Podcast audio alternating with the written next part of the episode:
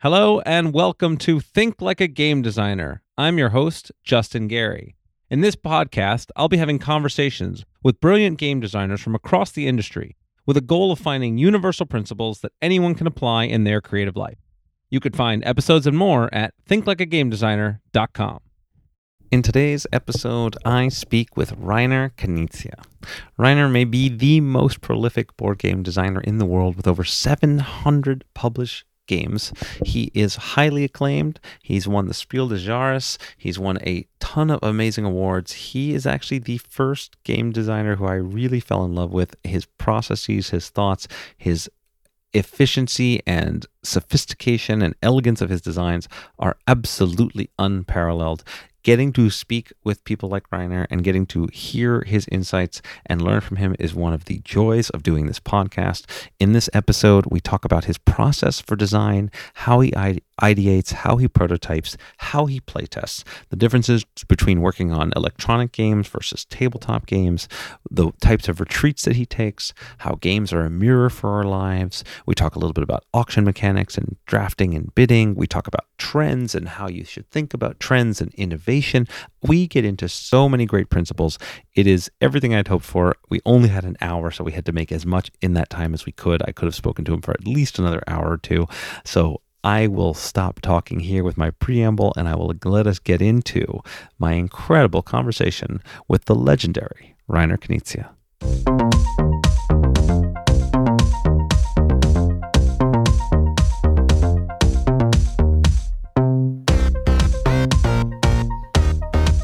Hello and welcome. I am here with Reiner Knizia. Reiner, it is such an honor to have you here. Thank you for joining me today. Well, thank you for inviting me. Yeah, so I have to say, you were kind of, you know, if you could say, uh, you were my first game designer crush, my first game designer idol before I started working in this industry. Um, I was so impressed by your games. I felt so in love with the elegance of the mechanics and the breadth of the work that you had done. So, um, having you on this podcast is definitely a, a dream come true for me. Um, I, have I've I've seen on your website you have over 700 games uh, that you've designed, which is a, a, kind of astonishingly large number. Um, and I I want to dig into some of that process and some of the specifics there. Um, but I I just what I don't actually know your origin story, so I'd love to hear a little bit about how you got into games originally, and then kind of maybe we'll take some principles from there that have applied as we as we go into your design career. Well, the wonderful thing about our industry and different from many other industries. I worked in uh, uh, IT and I worked in banking, uh, different to other industries, that we all come together with very different backgrounds, but with the love for the product. That means with the love for the games. Uh, and so I probably started out as everybody else uh, who found their way into the industry with loving games, loving to play games. And in my specific case, I grew up in a small town in southern Germany. And at that time, Uh, the only shop in town which sold games was the barber. Uh, he didn't have um, too many uh, games to select from, and the pocket money was always not sufficient. So I very, very soon actually started designing my own games about themes which excited me, car racing, whatever you could imagine. Uh, and I played it with my friends. I didn't write up the rules, so some of these are completely lost in uh, mysteries like the old uh, ancient games. Um, and that's how it started. That's how I got a lot of experience. You know, it's people say about. I think Malcolm Gladwell uh, says you need 5,000 or 10,000, however people put it, hours uh, to get to inverted commas mastery. So I think I got these hours in relatively early. Yeah, so I think that's that's great, and I, I find that the, the you know I like the ten thousand hours uh, principle, but I, I've always modified it in my thinking where it's not just 10,000 hours, it's it's really the right kinds of hours, right? Where you're able to get feedback and iterate and learn. And so you a lot of people don't cross that barrier, right? Where they're, you know, they'll have an idea. Lots of people have great ideas, but when it comes to actually testing it and refining it to turn it into something that's usable and to learn and craft your skill, a lot of people don't cross that barrier. And it sounds like you did that from a, you know, early on, even without professional you know you weren't making money doing it you were just kind of doing it and pushing it was there what was it about either your personality or the group you're with or how did you get into that process of kind of iterating and refining or what what brought you to that mindset I mean, it was really the love of playing many different games and the excitement of playing and not having enough uh, resources. So I made them myself. Uh, and one has to be honest, the very early games have never been published. Some of them have been lost and they should never have been published. They, they should not be published because uh, they needed goodwill. So if one of these uh, games was there was a castle on either end. It was a two-player game, and there was a river with bridges, and you marched with your knights. But if one player didn't want to play, then just stayed in his or her castle, and uh, then the game was no fun and didn't really work. So, but for this it was fine because we wanted to play, um, and it were, indi- it were individual games, and the big advantage which you usually don't have i was always present. So we could explain things and we could change things. Whereas one of the very big challenges and that's where you say iterative and testing and so on uh, the one very big challenge if you are publishing is that you need to make the game really robust so that when people open it uh, the game then the fun needs to come out. So i i always say I work in the entertainment industry. We all do but I haven't got the easy job. And I'm not saying it's a really easy job. I haven't got the easy job of staying uh, of standing in front of the, the, the, public on the stage and can immediately interact with them and see their reactions and can steer things to the right direction. No, it's um, I put my entertainment in the boxes, and when people open the box, I'm not there. I cannot say no, no, no. That's not meant like this. So that means testing with lots of different groups and seeing where the game goes and uh, making it uh, rounded and I call it robust um, so that it works for the target group. Games never works for everybody, but that's fine because no thing can be everything to everybody yeah there's there's so many great insights in there right? Yeah knowing that you're building toward your target audience um, being able to test with that robust uh, group to see what happens. I, have you i mean i know i've had this experience with my own games where i get to do the kind of one way mirror testing uh, which is incredibly painful to watch people just you know not understand what seems so obvious to you but uh, is not is not the case there. When you're testing with these other groups are you you know kind of standing silently in the background? Are you do you have a series of groups that you you cycle through and they already know not to ask you questions? Or how do you how do you cultivate that type of testing environment to really test for robustness and and and, and what principles do you apply there? Yeah we actually, or I actually have a very narrow test principle. Uh, it's always a group of one, two, three, four, five people, and I would always playing in that group. I believe I have to experience uh, the game and the fun uh, and and play with the group um, and then I can be a full part of the discussions and everything afterwards. Because if you don't feel it, it's very difficult. So I'm, I'm not doing blind tests and I'm sending the games away. But of course, I'm aware that I could make the game funny and interesting just putting my personality into full extent and teasing people and making jokes and so on that of course will not be when people open the box so i will very much uh, refrain from that and be more the a bit of the passive player. It depends in which stage the game stage the game is. Yes, and when testing, but uh, I will play, but I will leave the leading role to the other players. Got it. Okay, so you're you are in the game, but you're sort of you know taking a back seat, more just sort of observing. And and and my my assumption here is that your instincts are are really just fine tuned to where people are getting confused, and so you're able to intuit that even without necessarily 100 percent removing you from that situation.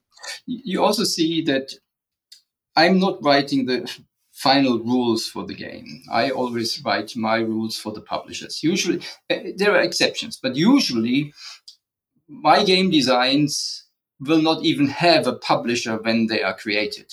And then I would go and find a publisher. And, the, and as I at the start of the design process don't even know what kind of game comes out very often, um, then it's very difficult to decide.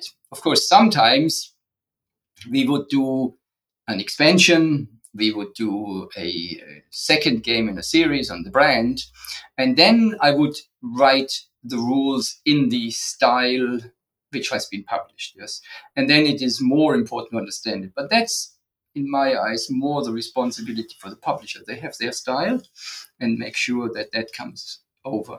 However, that is a b- big point of grief for me because I, I, I must say that in my experience, there are not many publishers who can write really good rules. And when we hear in the public, oh, these games are too complicated, I don't understand the rules, I must say, no, it's not the problem of the players, it's the problem of the publishers, and I'm not taking, excluding myself in the problem of the designers to make sure that their rules get understood. And of course, that cycles back to when I write up rules to make sure that I, and, and this is a good position, that I actually define my rules and the processes so that they can easily be written up. So my first write up of the rules would happen very early, sometimes even before the game has played for the first time. And that already shows me if I can't say simple things in two sentences, then something is wrong with the layout of, uh, uh, of the design. Uh, and very, hof- very often it also guides me to say, how can I make this simpler and guides me in my design processes. Yes. No, that I think that's just a wonderful principle that writing down the rules early, not necessarily because they're going to be finalized that way, because they're certainly not, but to help refine, hey, how complicated is this game? How easy is it to explain? Um, yeah. And and I also try to, for my side, I also early on try to write like you know the kind of the hook of the game right what's the elevator pitch what's the, the heart of like what's going to be exciting about it because if i can't explain that in two sentences then i'm also off track right well, why, why are you down, playing and how do you play i would write down the, the the full rules actually. Um, so this this has two reasons. One is when i get into the second stage of designing which is playtesting of course we need a prototype. The prototype I'm doing looks relatively nice already. So there would be clip art on it. It's of course not original artwork. There would be clip art on it. The cards, boards would all be laid out how I see it to be laid out. Yes, it doesn't have to be masterpieces of, of artwork, but it is there. And when we play it, um, when I change things, I would also see mm, this is misleading. This is uh, not the right color. Oh, these two characters look the same. Uh, so there are lots of things which get. It's not just um, the the mechanic. It's the whole appearance and the whole uh, coming together of all aspects of the game in an iterative process. And that is, of course, also the rules, and therefore the rules will be adjusted and uh, it also the other important thing of that is I have my famous everybody's heard about them or many people have heard about them my famous drawers many drawers uh, where I have all my designs in and sometimes it happens that uh, a game gets into the background because other things get priorities. And if you go back after three months to a game and you have played it in many different versions and you haven't got a write up you have no hope of finding out what was the latest version you played is Yes, yes, no, that that is certainly valuable. But I, I actually want to dig in because uh, I I agree hundred percent, and and the rules uh, tips on on writing up the rules are, are great. I what I, I want to make sure I heard you correctly. So when you're even for your very first testing of a game, you will make a nicer prototype that's that laid out. You, you'll actually invest some time and energy into making it look nice and feel the way you would want it to. Um, a lot of times both myself and a lot of the guests I've had on this podcast kind of take the opposite approach, right? They try to make as quick and dirty a prototype as mm-hmm. possible mm-hmm. to reduce your investment in something you know is going to change. Can you talk to me a little bit about why you invest that way? And I mean, again, you, are so you're the most prolific designer I think I've ever talked to. So I, I'm curious then, how do you create so much if you're investing so much in those early prototypes? Well, it is a strength and a weakness as many times. Um, there is a danger to fall in love with your brainchild initially and invest much research and much thinking about details. And when it comes on the table, that you see that uh, the basic principles do not work. Yes. So uh, that's, I mean, this is mainly about the first part of the design where everything happens in the head. So it's for me, it's sitting there, closing my eyes, seeing myself in a play test situation, in a game situation. Uh, so I have a player to the left, a player to the right, and it's my turn. And so I see the elements there. I and I, I, just think about what do I do my turn because a game consists of turns and interesting turns. And why is it interesting to play? Why do I have many choices? Why can I take a decision timely? Because other, other players, what do I do when the next player takes their turn? Am I just sitting and waiting? So it, it happens in my head. And of course, my games when they come to this stage always play perfectly in my head and then comes the moment of truth so uh, so but but they are well thought through and they are well discussed uh, when they come to paper but yeah. for me i cannot separate the appearance of the game from the, the soul of the game because uh, i would when I design a game, I sit in front of the PC and I design the board and design the pieces, and it all goes to, at the same time. And so, a lot of times, the design aspects, the physical design aspects, will influence the the, the software, so to speak, the, the, the mechanisms, and vice versa. It just gets one whole integrated thing. It's not you you design something and then thereafter you have to press it in its uh, its in its closing. So the closing grows with it, uh, and I've seen many times that I mean even down to I'm currently working on an electronic game again, and you also have a, a, board with many different locations, and even the naming of the locations, and how do I show it? Oh, this sounds like this, and how do I show, let's say, a cathedral, and why does this look like a monastery, and can I differentiate it? Will players know the difference, and so on? So there's a lot flowing in in this process, which makes it very easy for me when I've reached the final stage, then to make a final prototype of it. One of some of the horror things are when I use um, easy materials when it's a card game and I have standard cards and we play, it, and then the game is finished, and then I need to start doing all the graphics and so on and say, well, will that really work? And then you're always in this because you're not then testing the graphics and testing the appearance with it. And I try to test everything at the same time. So this is I think this is a strength when designing things, but it is also a weakness, as I started out, because you can go down a lot of blind alleys and you can waste a lot of time. It's fun, but you can waste a lot of time by over perfectioning. Uh, it's not even a word by being over perfectionate on uh, on aspects which later play no role. And yes, yeah, yeah. Well, I mean, I, I don't think you can escape from uh, going down rabbit holes and dead ends in the design process. I think it's it's an interesting. So what I what it what what I heard is that you're you seem particularly skilled at being able to do those early early iterations in your head and do the mental play tests to kind of work through kinks to get to the point where your your physical prototypes can be a little bit more refined than most people's first first prototypes. And I, I'm I'm I'm very uh, actually so there's there's a couple of things I'd want to I'd want to dig through. Now. You have we, you know you mentioned your drawers, which I've I've heard about, but maybe it's worth talking a little bit about for those in the audience that haven't, and understanding you know what the sort of pipeline looks like for you from kind of inspiration to you know how long you spend in the mental prototyping process to a physical prototype just kind of walking through a little bit. You know i think you, you i've heard elsewhere you have five or six games operative at a time just a little bit more in the kind of granularity of how that process flows mm. for you yeah. I mean, I used to have 50 drawers. Uh, and then the pandemic came along and we couldn't test. So then I simply secretly bought another 50. and so it's, uh, it's a plague because uh, my issue is not to have good ideas. When you when you are with your mind in the in the game design you you have lots of ideas and you explore something, you have another idea, and opportunities come up, and then a publisher wants something, and so it's the initial idea, and that it's not just a five minutes thought. It is going into it and having something which will which can become a prototype. Sometimes it's not yet a prototype. Yes, uh, will go into one of these drawers. So this is the absolute fun bit to think of something new and uh, to to create it. The what then becomes a bottleneck is to find enough time to go through this whole design process and make I always say a perfect product out of that. And that takes a long time that goes sometimes over years and certainly many months.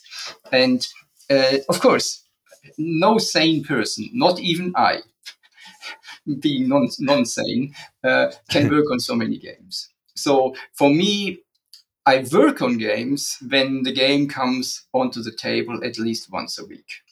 And well, we are playtesting with uh, post pandemic, so we're playtesting almost every day again. And that means I see many different groups. That makes uh, the game robust, as we discussed. Um, and I can drive processes quite quickly because every day would be a different group. Um, that means, uh, and then of course, when we play an evening uh, or a Sunday afternoon, Saturday afternoon, uh, a session is usually four or five hours. So it's not only one game, we would play more than one game. Uh, and then these will be on the run. And then I, after play testing it with more the core group, which are experienced players, I would also play the game, of course, with a target group, so kids or families. And uh, that means not every game can be played at all instances.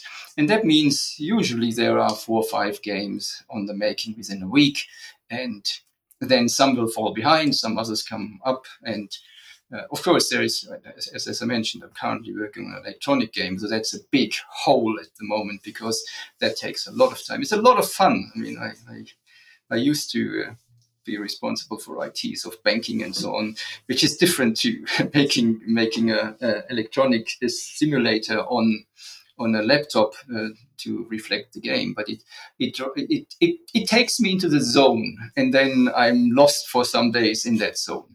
But that brings me to the other point. When you said, well, what's the what's the flow and what's the priorities and what comes to the foreground in these drawers? Um, there are, of course, these which are in final stages where essentially the tuning is on very minute and little details, and these do not need much preparation. So we play them one evening, I look at them for an hour, and change some things, and then can be played next evening. These are the final ones. Then there are the early ones where it uh, it really uh, cracks uh, enormously and you have enormous earthquakes after every play and you need to redo a lot of things and that takes much more time um, and so i would have those and these. The, the main part and that's the real challenge is that i have of course some i have color codings on these drawers. I have some drawers which i believe have ideas principles um, and projects in there which could be more groundbreaking. I mean, that's always the ambition. You want to do something which revolutionizes the industry. Of course, not every design can do it. And if you manage to do it every now and then, I think you have to be very, I have to be very happy.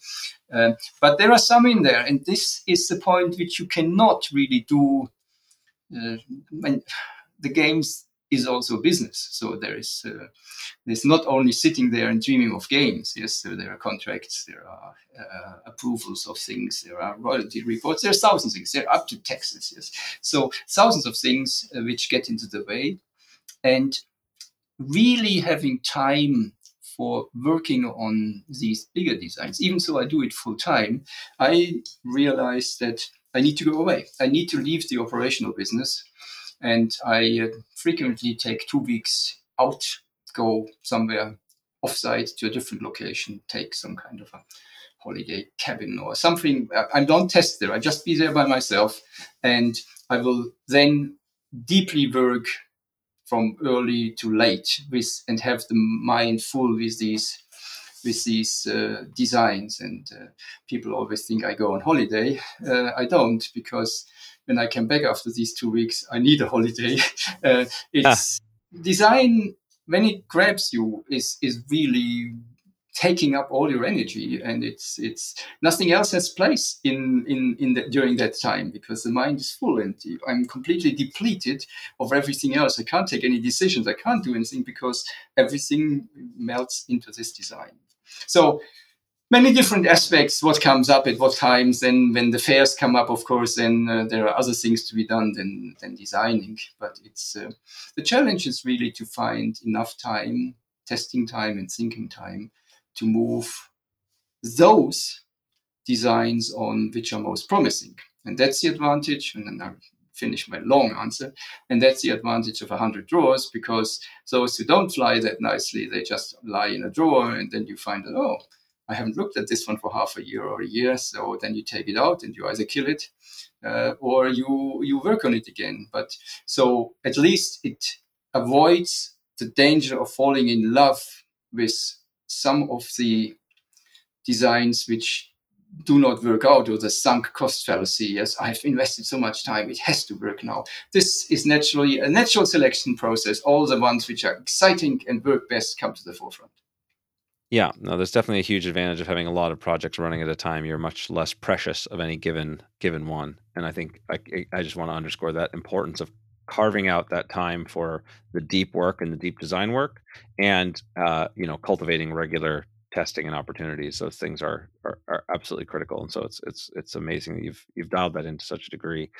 I um I could talk about the process stuff forever, but I want to I want to jump on the thread. Um, you know, you've talked about electronic games a couple of times. Um, you've designed a few of those over the years. You're working on more clearly now. How do you think about the process of making an electronic based game versus a normal tabletop game? How does that differentiate in your mind in terms of how you approach that project? Well, if you really look into digital games, meaning uh, apps on the smartphones or other online played games. That's a very different world to the board games. Uh, and these different worlds are two different industries almost. They don't really overlap from the publisher side, very few overlap there. And uh, so uh, the the real digital side is more a windfall or a side product on ours that games get taken over into apps and made playable online. Uh, that I have done some uh, designs for apps, and they were very educational for me to see what's required there. When I'm talking about electronic games, I'm more talking uh, starting point the board game and then enhancing it with electronic aspects. Yes. Probably the most well known of, of our games is uh, Who Was It? It won the Children's Game of the Year and the German Children's Game Prize in 2008 and is still our, not well, it is over the time our best selling game of all times. So that's uh, it's an expensive game um, and it has sold many copies. Uh, but it's fascinating because you are still sitting around the table, you are playing, and uh, it's simple enough through the electronics, through the software that kids can play, but it's also interesting for families. And you are playing in a cooperative game so even the more little ones can be helped because you can naturally help them because you have an interest interest to help them. Not an interest to not let them lose but to help them support your cause of winning. And so there are lots of interesting aspects you can do with the with the electronics uh, in there because it, it, creates the atmosphere. It takes away all the complicated stuff, the counting, and uh, it makes much more variety because you don't have to handle it. The administration goes out of the game process. So there are many good opportunities. And when people ask me always, well, are the digital games the death of the board games? No, not at all. I mean, um, our games are a mirror of our lives and our lives is full of electronics. I mean look at your washing machine look whatever you want to look at there is electronics in there yes? Uh, but nevertheless you're still doing your washing by putting it into the machine yes? And so um, i think there is big opportunities to enhance plays. There are not too many publishers who go this route and it needs to be very well chosen because there's a risk there's a higher investment but uh, there are opportunities there. Of course, people have been burned by uh, using uh, smartphone apps for games because their burden the burden afterwards is that the publisher needs to keep that alive. And I have a nice game of mine here, where the publisher, after very few years, has given up to maintain the uh, the app, and so the game is completely unplayable. So this is uh, this is a dangerous bit of taking the so-called easy route in taking the standard available hardware software. So I'm more convinced of having real specific hardware software in there because then the game is forever it just plays um, and you can much more than look at what you need and that is essentially the secret when for my secret when i I look at digital games, I first of all explore completely the digital or whatever else the, the additional part is the complete possibilities and the potential of these um, this medium because I want to use it 100%. Uh, we pay for it, it's an extra cost. And so I want to squeeze out as much as I can. So it starts with the understanding of this and then bringing this to the foreground. So this will you're sort of taking what the new medium provides and sort of turning that around in your head in the design process and saying okay how do i get the most out of this piece since this is the thing i'm investing in? Um, that makes a lot of sense. I, am actually curious uh, in some sense uh, uh, selfishly here because so richard garfield and i co-created a game called SolForge mm-hmm. fusion which uses digital um, printing right to be able to create algorithmic one of a kind cards and decks. And i'm curious if you've spent any time thinking about that technology and the design space there and if that's of something of interest to you. I have not been working on that specific uh, technology the printing technologies.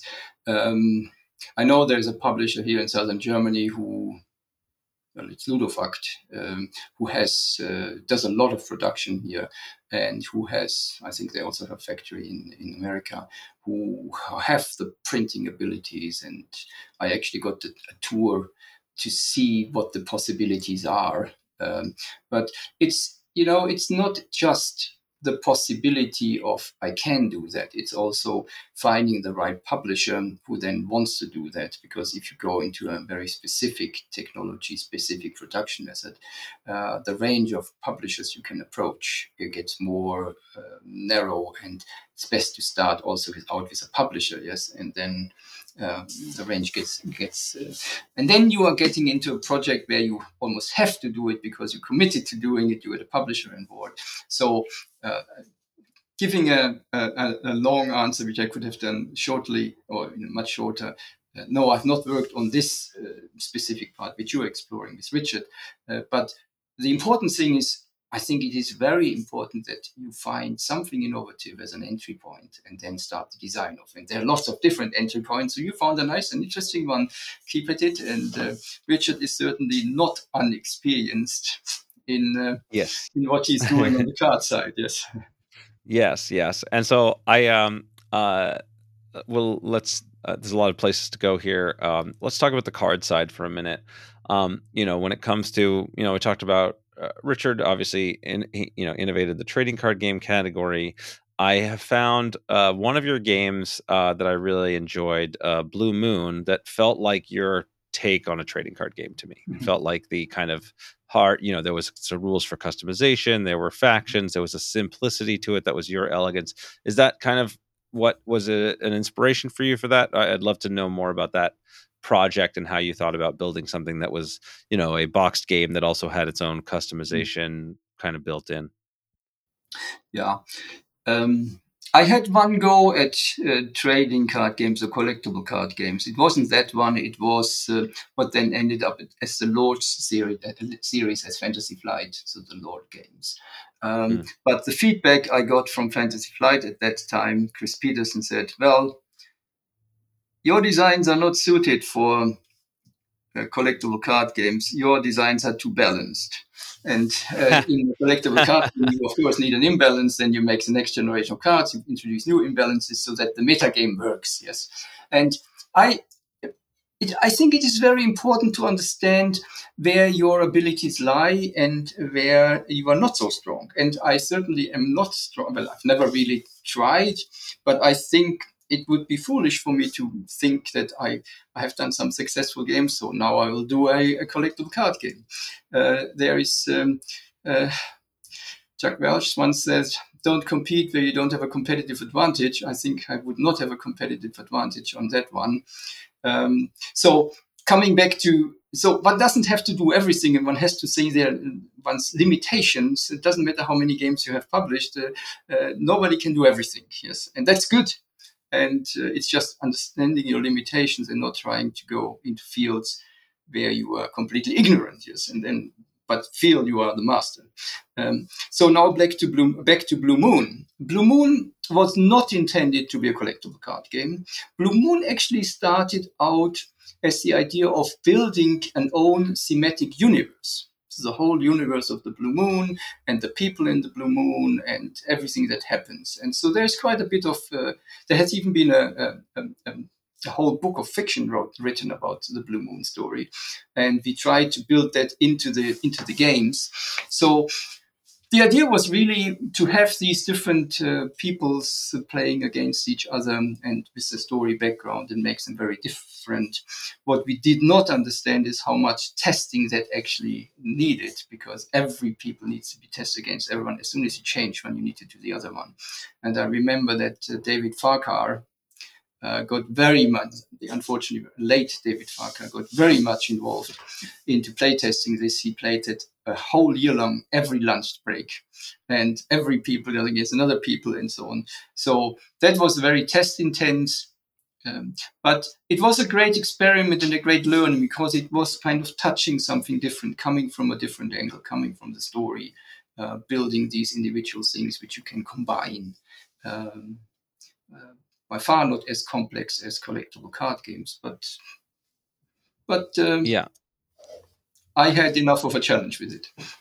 Well, well, it's interesting to me. So, you know, you talked about kind of going where you have a competitive advantage, and you know, I think it, my uh, interpretation of, of of a lot of your work is one of your you know world class strengths is that that ability to distill things down to their essence and really present something in a very core and refined way. And that's why Blue Moon struck me because I felt like it was a really, you know, it distilled a lot of the things.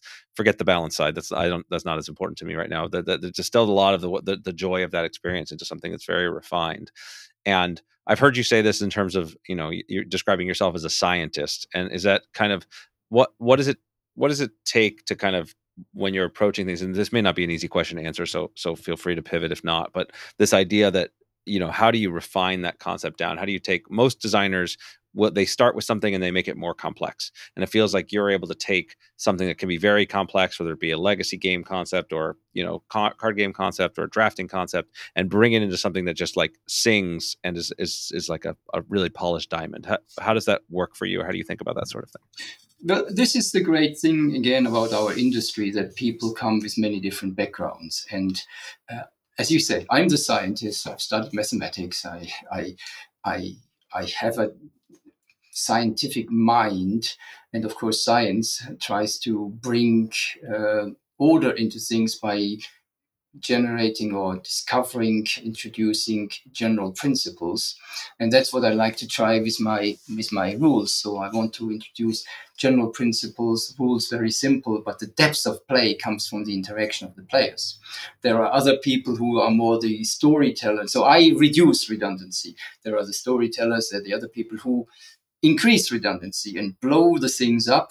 And my design sometimes are felt as abstract.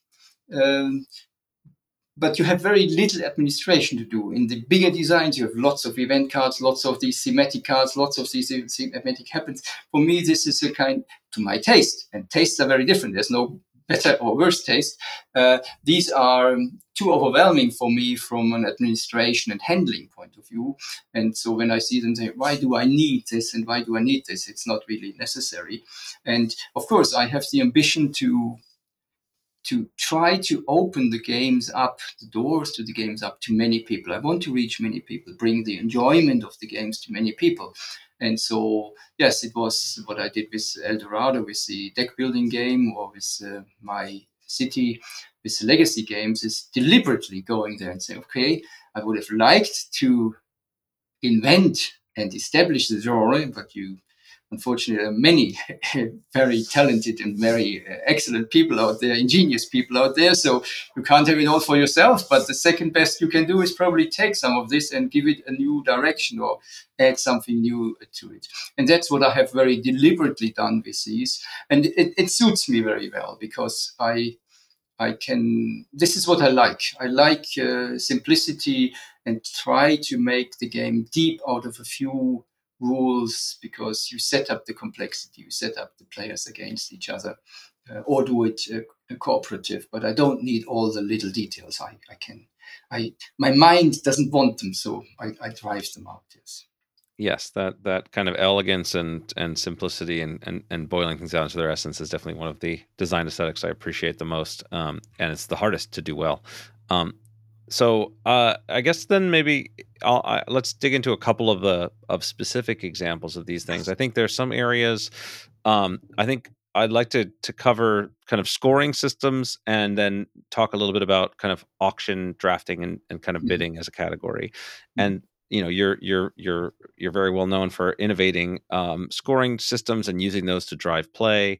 Um, you know, Tigris and Euphrates probably the most famous example, although there are plenty that to choose from in terms where your your lowest ranking category is the thing that scores, which forces you to care about a lot of variety of you know all of everything that's going on. How how do you how do you approach scoring systems, or is there a way that you um, you know will will it will it often be a starting point for you, or will other you know how do you how does you use that to drive player behavior or uh, create create the incentives that you want?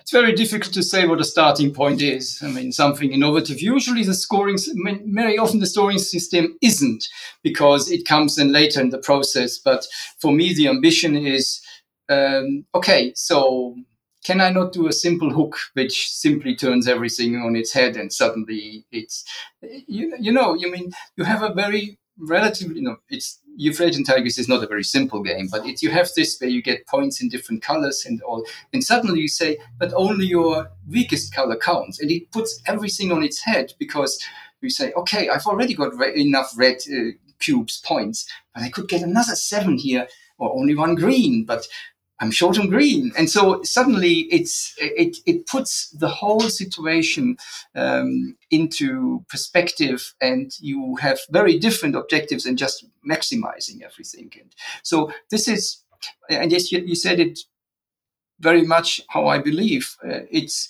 the scoring drives the gameplay. That's what I want to do. Yes. So if I need green, then seven red should not tempt me. Yes. When I need the one green.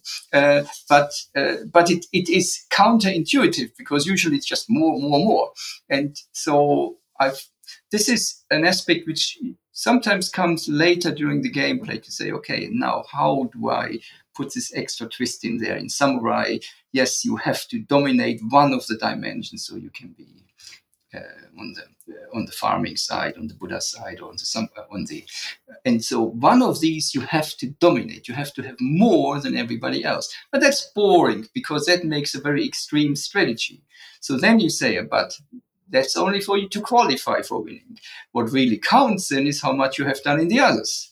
So if you are trying to get too much of others, then you might not qualify. You you might have the best others, but you're not there, or you might qualify easily and safely, but then and you know, don't know because there's uncertainty. You can't just count it out. It's not open. So it's all these twists which are these are the pearls and these are the tr- uh, precious to find. Yes, but yes, I think they're very important to differentiate a game and make it exciting.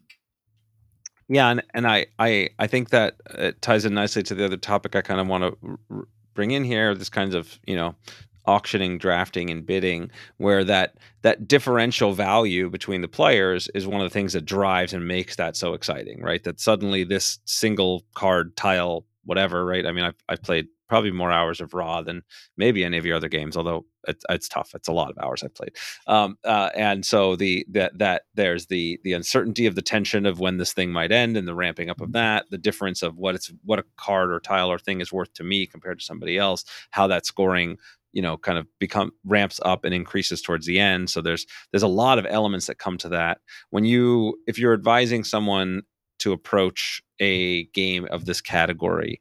Um, are there other kinds of principles or tips that you'd advise in terms of how one should approach making a really exciting game um, with with one of these? You could it can cover all or cover an individual of this kind of drafting, auctioning, bidding type systems. I have two non points on this first. First of all, don't approach it because they're a bit out of fashion. they were very fashionable in the 90s. Uh, and the second one is if you want to do it, study mathematics and then study auction theory, and you find lots of examples. None of these are helpful or relevant. Um, there is something to it. In the 90s, I mean, I made, I made a number of the auction games, and modern art probably being the archetype of it, uh, with so many different auctions in there. And you mentioned Ra. I mean, what fascinates me about Ra is there's again a twist in there. I, mean, I like the twists. These are fundamental twists. These are not side twists. The twist in Ra, it's an auction game. You have only three values, three suns, which, which you can bid during one epoch, one kingdom. And when you auction, when you bid for something, you're not only getting the tiles for your civilization, but you're also getting the suns for the next kingdom, for the next epoch. And so whenever somebody wins the bid, they put their sun, so their bidding value in the middle. And with the next auction, this one is handed out for the next round. So if somebody gets something with a very low sun, then you know you will be weak next epoch.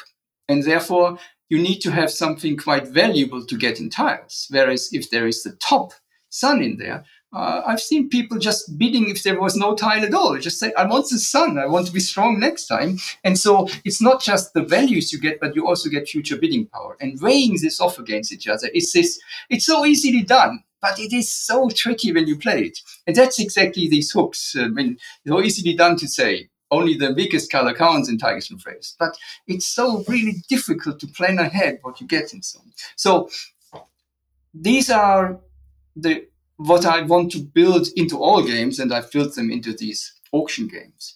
Now, there are a, a lot of very exciting books about auction, auction theory, which I've only studied recently. So I didn't. This is not my starting point for for the for the games because it becomes too subtle and too um, detailed. Uh, these different auction mechanisms.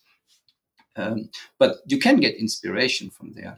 But I think the, the design about auction games uh, is much more to avoid some pitfalls. Um, you need a hook. Just whoever bids the most gets it, and whoever gets the bids the most gets it. Is kind of boring. So you need some extra quirk. But one thing is very important. Some people love to bid and love to win bids. And if you allow from a system point of view, that one player destroys the game by unreasonably always overbidding and cutting the other people out from the game, then the game does not work. So you need to have kind of something defeating that people run out of resources, but then if they overbid once for ignorance, they shouldn't be out of the game. So you need to find something that people, if they are unreasonable and want to win everything, hurt themselves and are limited by the system. Yes. And that so that everybody so that i can do a reasonable bid. If everybody is overbidding and we see that in in bubbles uh, anywhere on the markets yes uh, but if everybody's overbidding and i want to play reasonable then i just sit there and can never win an auction. This is the very risky thing when you play auction games with many players because usually only one player wins the auction. So when you play with four or five players it can take quite a while you're involved in the process until you actually get a result from it. And so and that led to me experimenting with um, having uh, in, in Amun-Re, for example, having uh, everybody bidding some in the auction. Yes, so have a simultaneous auction where everybody bids, and if they overbid you, you get your token back, you bid something else. And when nobody wants to change anything anymore, then the situation is stabilized and everybody gets what they want. So the last player always gets it, so to speak, for free because he goes somewhere else and says, okay, you, you overbid me there, I go somewhere there, I don't pay anything for it, you get it for free. Um, and so it's a self balancing mechanism. Uh, and that is interesting because everybody's in it, everybody gets something. Uh, so I've said a lot about auction systems. It wasn't very structured, um, but it's it's just um, aspects which come to mind. Of course, you said more. You said drafting, um, bidding is auction. So of course, you can disguise auctions in many different ways, and I think that's also the right way at the moment, where pure auction systems are not so much popular or not so much liked. So there there are different trends and different uh, likings in the gaming industry of the gamers, in the population of the community, of those who are multipliers and shout aloud, that doesn't necessarily mean that that is the case for the general public, where you can get very big sales, but where you have lots of hidden treasures which are not being recognized or not being seen worthy, worthy of recognizing by the people who shout the loudest. Yeah, so that's that's a great topic. Uh, you know, we're, we're we're running low on time, but since you brought it up, I think understanding um, how do you think about how do you think about trends right? Even if it's a you're excited about auction games now it's out of vogue so you got to disguise it if you want it. And how do you think about you know playing to that vocal audience the the board game geek enthusiasts of the world versus more family crowds versus mass market? Like how do you think about when you're putting your energy into designs uh, you know assuming you don't have a contract with a publisher or whatever where do you see the industry going and and how do you approach those kinds of trends? Yeah i mean this is the the real um, challenge, and essentially it's impossible. Um, everybody knows it's impossible to foresee trends and to see where it's going. The only people who don't believe it's impossible are the marketing people who always tell you what it is. They can explain everything wonderfully in hindsight, but they never get the, the future right. So you have to ask for the hindsight as well. Uh, sorry, yes, predicting the future in hindsight is a, is a is a really great skill. I have that one. Too. Yes, yes, yeah, yeah. And explaining why everything happened in the high in hindsight is is very good, but you can never prove that that was the real reason. The, the proof is if your models work, if you can predict the future, and they can't. Uh, so, uh, of course, the ambition we, we talked about it to to set new trends, to find some groundbreaking new as Richard did. Richard with collectible card games is the archetype of that, I mean, uh, creating whole industries of it. Me telling Richard that I think magic will not fly was my greatest blunder probably uh, but yeah it's maybe it was too innovative i didn't see the potential of it uh, so that so much about expert opinions yes uh, so that brings us back to trends again yes so um, sometimes trends are just lucky occurrences when you have a big quiz show or the big brother or something and it suddenly is is a good hit on tv or something and the first publisher does it and it's a big sell and then all the others run after it yes i mean it's the same with the um, exit games yeah we see we see uh, so uh, it, it was a big trend, but uh, it becomes a self fulfilling prophecy. Um, and a lot of, I mean, a lot of people said abstract games don't don't sell, and then we had Blokus and we had Ingenious, yes, and then suddenly uh, it took off, and people understood that.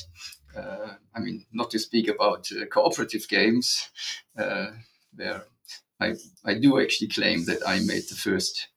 Um, serious and really workable um, cooperative game is the Lord of the Rings. This is yeah. the this yeah. is the Lord of the Rings uh, game from yeah. I love that game. Absolutely brilliant. Yeah, because yeah. I remember that uh, even the jury for the Game of the Year, the journalist said, "Yeah, yeah, you can play it once and then it's boring." Yes, and so how can this work? But people, this was completely novelty. Yes, and then afterwards they gave me the prize for um, for game in literature. Yes, so it's it's uh, so this is this is the issue with innovation. If you're too innovative, uh, people don't find the access to it, and you might just fail because you, people don't take the gap. Yes, so when you talk to publishers, they always want innovation, but not too much, of course. It still needs to be in the normal realm.